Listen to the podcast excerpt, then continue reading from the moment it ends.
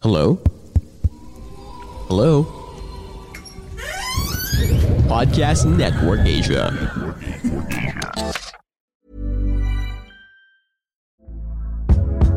Hey there, it's Michelle Norris. I'm host of a podcast called Your Mama's Kitchen. When I travel, I'm usually looking for a way to find a taste of home when I'm not at home. And one of the things I love to do when I am at home is entertain. And Airbnb allows me to do that. When I was in California recently, I rented a house that had a great kitchen. And when we were sitting around the table, we we're all thinking, we're in someone else's house. Someone could be in all of our homes as well. If you have a home, but you're not always at home, you have an Airbnb. Your home might be worth more than you think. Find out how much at airbnb.com/slash host. Jewelry isn't a gift you give just once. It's a way to remind your loved one of a beautiful moment every time they see it. Blue Nile can help you find the gift that says how you feel and says it beautifully with expert guidance and a wide assortment of jewelry of the highest quality at the best price. Go to BlueNile.com and experience the convenience of shopping Blue Nile, the original online jeweler since 1999. That's BlueNile.com to find the perfect jewelry gift for any occasion. BlueNile.com. Hiring for your small business? If you're not looking for professionals on LinkedIn, you're looking in the wrong place. That's like looking for your car keys in a fish tank. LinkedIn helps you hire professionals you can't find anywhere else, even those who aren't actively searching for a new job but might be open to the perfect role. In a given month, over 70% of LinkedIn users don't even visit other leading job sites. So start looking in the right place. With LinkedIn, you can hire professionals like a professional. Post your free job on linkedin.com slash people today.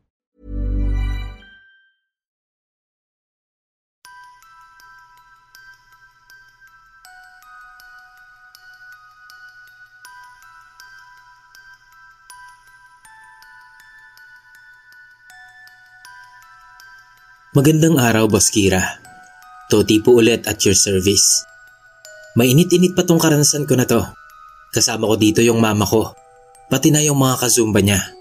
Nag-swimming kami nun sa tanay. Nitong Father's Day lang ito nangyari, June 19. Madaling araw pa lang ay nagkita-kita na kami para hintayin ang aming sasakyan na siyang maghahatid sa amin papunta doon sa falls na pupuntahan namin sa tanay. Hindi ko na lang po papangalanan yung falls na yon. Basta ang palatandaan niya ay dalawang falls yun na magadugtong. Nung malaman kong sa tanay na naman kami pupunta, ay kinutubad na agad ako sa kung anumang dahilan. Hindi ko lang ito pinansin dahil gusto ko ding sumaya kasama nila mama. Actually, lakad talaga nila mama to at ng mga kaibigan niya. Sila Ate Ani, Ate Ayesha, Ate Charmy, Tita Press, kasama ang anak niyang si Ate Von, si Tita Onek, Tita Carmi, Tita Mirna, Tita Veron, Ate Jeneline at ang anak niyang si Rizalyn. Isinama lang ako ng organizer sa lakad nila dahil close kaming dalawa at yun nga ay si Ate Ani. Then, alas 5.30 pa lang ng umaga ay dumating na ang sasakyang maghahatid sa amin patungo sa pupuntahan naming falls Kasama din namin ni mama doon yung kaibigan niya na nakakaramdam din ng paranormal. Si Ate Ayesha. Habang nasa biyahe kami, eh normal naman ang lahat. Magkakatabi kami ni mama at ni Ate Ayesha. Bale ganito ang pwesto namin. Ang sasakyan namin noon ay L3. Sa kanan mula sa pinto ay si mama, ako, si Ate Ayesha, si Ate Ani si Tita Onek at si Ate Charmy. Sa kaliwa naman ay sina Tita Carmy, Ate Von, Ate Prez, Tita Mirna, Tita Veron at Ate Jeneline. Tapos si Rizalyn. Parang jeep ang hilat siya ng upo namin. Habang nasa biyahe kami, nakabaling ako kay Ate Ayesha dahil nagkukwentuhan kami tungkol sa mga bagay na kakatwa at kalayahan namin pagdating sa mga ganitong usapin. Tuloy lang ang kwentuhan namin hanggang sa pumasok sa isang eskinita ang sasakyan namin. Habang papasok kami ng papasok sa maliblib na lugar na yon, ay pabigat din ng pabigat yung sinasakyan namin. Pati ang dibdib ko ay sumisikip. Ilang saglit pa, napatingin ako kay ate Ayesha. Bigla siyang nagtanong sa akin sa mababang tono ng kanyang boses. Anong nangyari sa'yo? Naramdaman niyo po ba yun? Seryoso ko ring tanong sa kanya. Nang hilakbot ako sa sagot ni Ate Ayesha, tumango ako at muli siyang nagsalita. Kanina ko pa siya nararamdaman. Hindi mo pa sinasabi sa akin. Ramdam ko na. Lumingon ako kay mama at bumulong. Ma, naramdaman niyo po bang parang bumigat yung sasakyan? Oo, kanina pa. Bumagal din tayo. Sagot ni mama. Sabi ko naman, dapat pabusinahin natin yung driver ma. Hindi na kasi kayang mag-U-turn doon dahil one way lang naman yung daan na yon. Tinanong ni mama kung bakit. Sabi ko, basta may nakita kasi ako. Kuya, kuya, busina ka kuya. Sabi ni mama doon sa driver. Sumabat din ako. Kuya, busina ka naman po. Pababain natin yung mga nakasakay sa atin kanina. Nagtingin ng lahat ng mga kasama namin sa sasakyan. Pati yung driver ay napatingin din sa akin sa sinabi ko. Kuya, sige na, busina ka na po. Ulit ko pa dito. Ginawa naman yun ng driver. Bumusina ito ng tatlong beses at binagalan ang patakbo ng sasakyan. Napuno ng takot at tensyon kaming mga nakasakay sa loob ng sasakyan. Kaya naman sinabi ko na sa kanila yung nakita ko. Kasi kanina, nang mapatingin ako sa gawing unahan ng sasakyan namin, nagulat ako sa nakita ko. Isang babaeng humpak ang muka.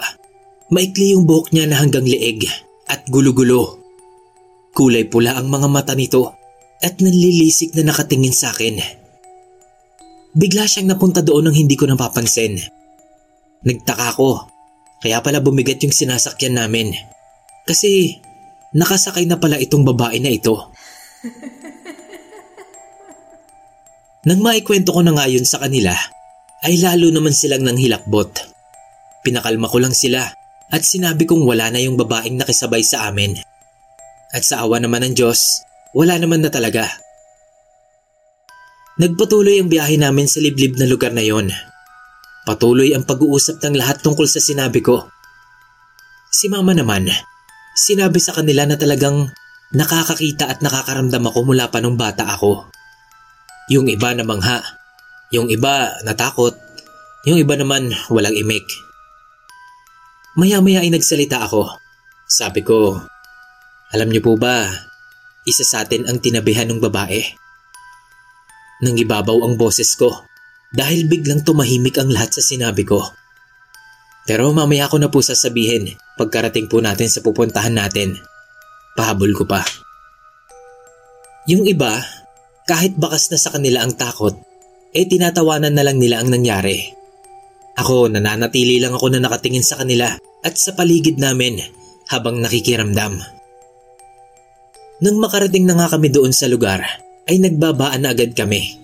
Nauna akong bumaba para humipak ng vape isa-isa silang nagsilapitan sa akin. Isa na doon si mama na nangunguna-nguna pang lumapit sa akin at nagtanong, Nak, kanino tumabi yung sinasabi mo? Natawa ako dahil sa itsura ni mama na talagang naintriga sa sinabi ko. Hinintay kong makalabas lahat sa sasakyan at saka ako sinabi sa kanila. So, isa nga po sa atin yung tinabihan ng babae. Ayun o, oh, si Rizalyn. Sabay turo ko sa kanya gamit yung palad ko. Pupungas-pungas pa siya dahil kakagising niya lang. Ha? Ano yun? Mahinhing tanong naman niya. Ayos ka lang, te? Tanong ko naman. Tumango naman si Rizalyn na parang walang nangyari o wala siyang naramdaman kung ano. Bakit? Ano nangyari? Tanong pa niya. Ikaw yung babaeng tinabihan nung sumabay sa atin kanina. Napatingin sa akin si ate Jenilyn, pati na yung iba pa naming mga kasama. My God, nakakatakot naman. Sabi pa ni Rizalyn. Inakbayan na lang siya ni ate Jenilyn. Tapos naglakad na papalayo. Sabay-sabing, wala yun, tara na. Napangisi na lang ako nun at muling humipak ng vape. Ilang minuto pa ang hinintay namin dahil nakapila pa ang mga tao Hindi pa kasi bukas yung paliliguan namin. Marami-rami na ding tao nung oras na yon.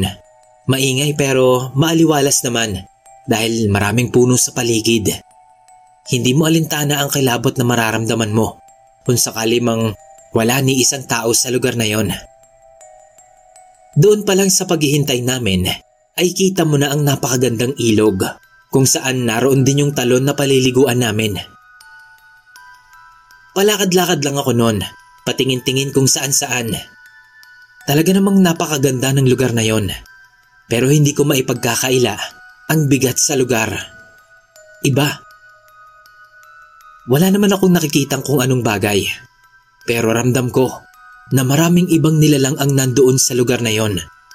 Hindi ko na lamang din pinansin dahil bakasyon nga ang pinunta ko dito, hindi kung anong kampo ni Satanas. Nang makapasok kami sa lugar na yon, natuwa naman ako sa ganda at simpleng accommodation ng unang talon na nadaanan namin. May ilang mga kabahayan pa ron. Nang makalagpas kami sa mga bahay-bahay, ay bumungad naman sa amin ang concrete cottages ng lugar. Maganda, malawak at pwede kang mag-picnic dahil sa lawak ng field. Iginahid kami ng isang matandang babae kung saan kami maaaring mag-cottage na malapit lang din sa talon. Pagbaba pa lang namin ng hagdan, ay inaninag ko na ang buong lugar. Kami ang buhay na mano sa lugar na yon. Kami pa lang ang tao. Mga kubo na may lamesa lang ang cottage doon. Pero hindi na din masama. Kung ako ang tatanungin, eh medyo creepy ang lugar. Ang tataas ng mga puno at ang kakapal.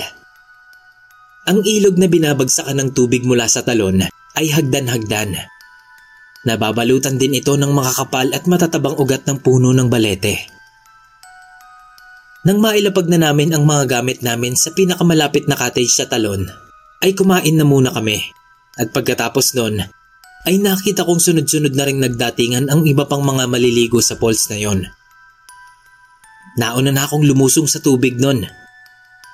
Napaka-peaceful kasi dinig na dinig mo yung lagaslas ng tubig ang payapang lagaslas ng mga dahon dahil na rin sa ihip ng hangin. Sa ilalim ng talon ay merong parang maliit na kuweba. Pumasok ako doon para magsolo at magpabuhos ng tubig na nagmumula sa talon. Ipinikit ko ang mga mata ko at nag-relax.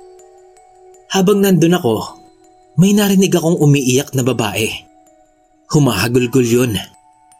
Ginawa ko, lumabas ako ng kuweba na yon upang usisain kung sino yung umiiyak na babae. Pagtingin ko, wala naman. Masaya naman ang lahat at nagkakainan. Nagsiligo na rin yung iba. Muli akong bumalik sa kuweba upang muling magpabuhos sa talon. Habang nandun ako, narinig ko na naman yung hagulgol ng isang babae. Ngayon mas malinaw na ito. Para itong lungkot na lungkot at nangungulila. Ganon ang tono ng pag-iyak niya. Pinakinggan ko pa ito ng mas maigi at talagang napalabas ako ng kuweba at napalangoy papunta sa pampang. Dahil napagtanto ko na doon pala mismo nang gagaling yung iyak sa loob ng kuweba.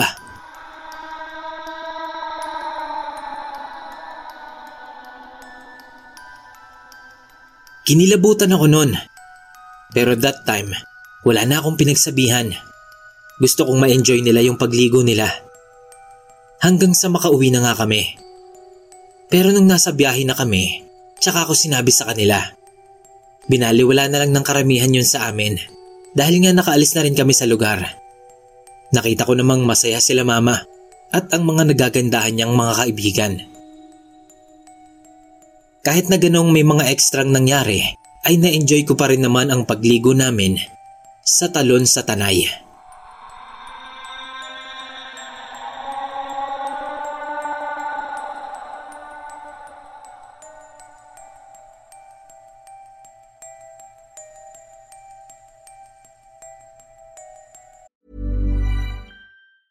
A lot can happen in three years, like a chatbot may be your new best friend. But what won't change? Needing health insurance. United Healthcare Tri Term Medical Plans, underwritten by Golden Rule Insurance Company, offer flexible, budget friendly coverage that lasts nearly three years in some states. Learn more at uh1.com. Hiring for your small business? If you're not looking for professionals on LinkedIn, you're looking in the wrong place. That's like looking for your car keys in a fish tank.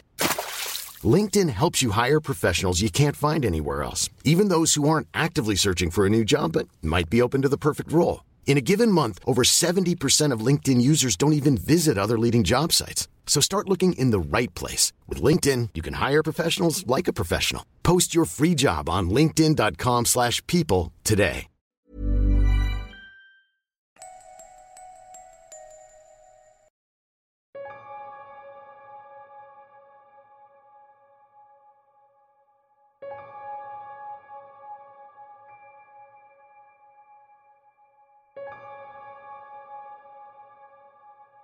Magandang gabi sa lahat.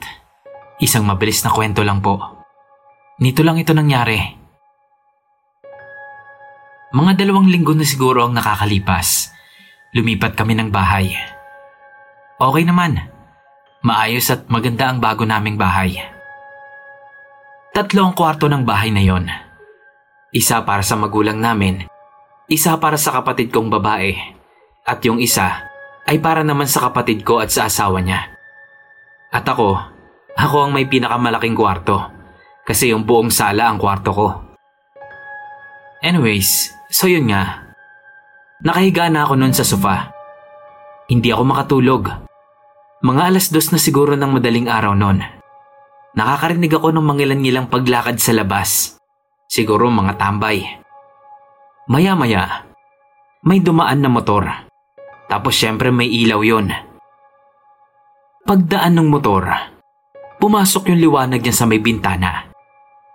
So pagdaan niya, tumama yung ilaw niya doon sa may isang istante. Okay naman sana.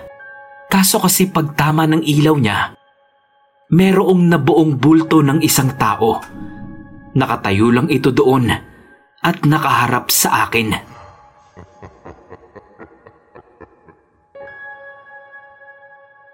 Hindi ko nakita yung mukha niya.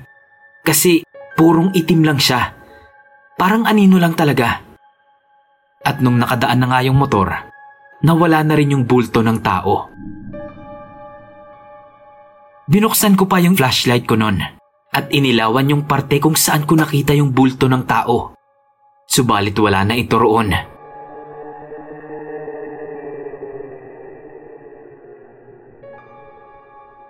Grabe ang kilabot ko nung mga sandaling yon. Akala ko, wala na akong makikita dito sa bago naming bahay. Hindi pala. Yun lang naman. Magandang gabi.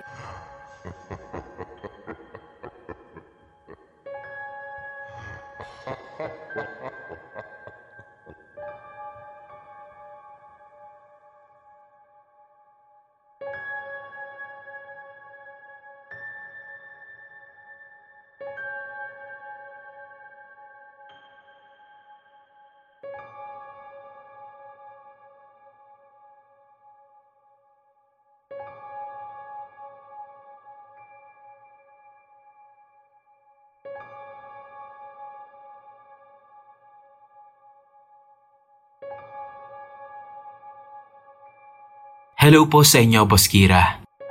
Silent listener niyo po ako at nainggan niyo po akong mag-share din ng experience ko. Ako po si Ellie. Please bear with me po kasi di ako ganun kagaling mag-deliver ng story. Simulan na po natin. Nangyari to nung minsang nagre-review ako para sa quiz namin kinabukasan. Around 11.30pm na nun. Busy akong nakaharap sa PC ko. At dahil nga late na nung mga oras na yon, ako na lang ang gising sa amin. Yung setup kasi ng PC ko ay nasa sala ng second floor. So sa labas ako ng room nagre-review. So imagine ninyo na lang. PC sa harap ko, then sa likod ko yung hagdan pababa. So yun nga, busy akong nagre-review. Eh bukod kasi sa quiz, meron din kaming presentation sa isang subject namin na kailangang mag-open ng camera at mag-share ng screen. So ako, na laging gamit ang phone, hindi ko masyadong kabisado yung PC. E di nagtry akong ganyan. Inopen ko yung Teams ko. Tumawag ako sa isang friend ko. Sabi ko sa kanya, eh sagutin niya kahit iwan niya na lang ako. Since dalawa lang naman ang device niya. Nagpa-practice nga kasi ako noon na mag-share screen sa PC. At umuo naman siya. So yun, nag-open ako ng cam ko. Inayos ko yung camera at chinek ko lahat ng details sa team para mag-screen share. So habang naka-open yung camera ko, I find it cool para mag-picture. Alam niya naman, eme-eme lang. Okay naman yung una. Picture-picture lang ako. Eh yung kuha kasi ng camera ng PC ay wide angle. Kuha lahat sa likod ko. Yung tipong pag hindi mo binlur yung background mo, eh kitang kita sa likod. Lalo pa naka-open pa yung ilaw nun, kaya kita rin yung sa may hagdan. So eto na nga. Habang nagtitingin ako ng pictures, may napansin akong dumaan na black sa may hagdan. Hindi ko mawari kung ano kasi parang dumaan lang talaga siya ng mabilis. Eh since sa camera ko nga nakita yon, inisip ko na lang na baka sa mismong camera lang din yon.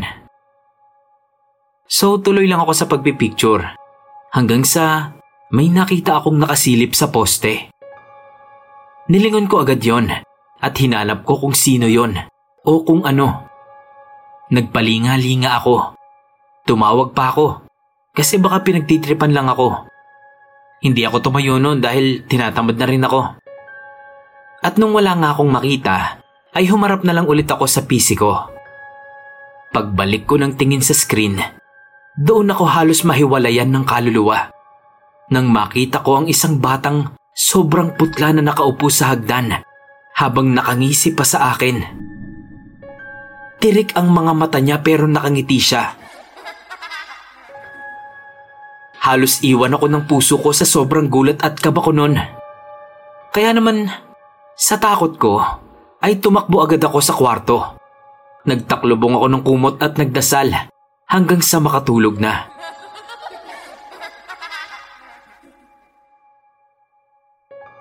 Iyon lang naman po. Meron pa po akong ibang story pero siguro next time na lang po. Maraming salamat po sa inyo. Sana po ay mapili nyo itong story ko para sa podcast at YT nyo. More power po sa inyo and God bless us all. By the way po, kayo ba? Na-experience nyo na din ba yon? May kasama ba kayo habang pinakikinggan nyo to? By the way, sino yung nasa likod mo?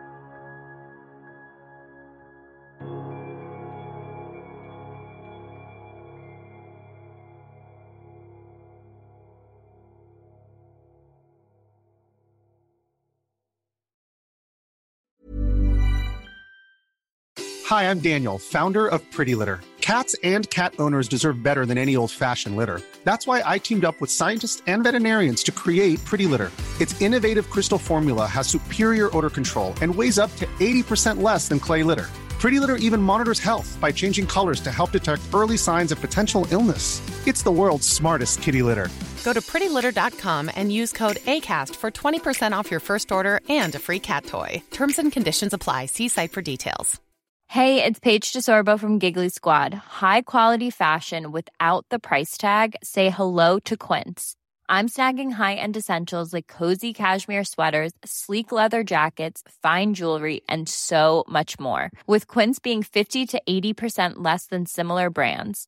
And they partner with factories that prioritize safe, ethical, and responsible manufacturing. I love that. Luxury quality within reach. Go to quince.com slash style to get free shipping and 365 day returns on your next order. Quince.com slash style. Even when we're on a budget, we still deserve nice things. Quince is a place to scoop up stunning high end goods for 50 to 80% less than similar brands. They have buttery soft cashmere sweaters starting at $50, luxurious Italian leather bags, and so much more. Plus, Quince only works with factories that use safe, ethical, and responsible manufacturing. Get the high-end goods you'll love without the high price tag with Quince. Go to quince.com/style for free shipping and 365-day returns.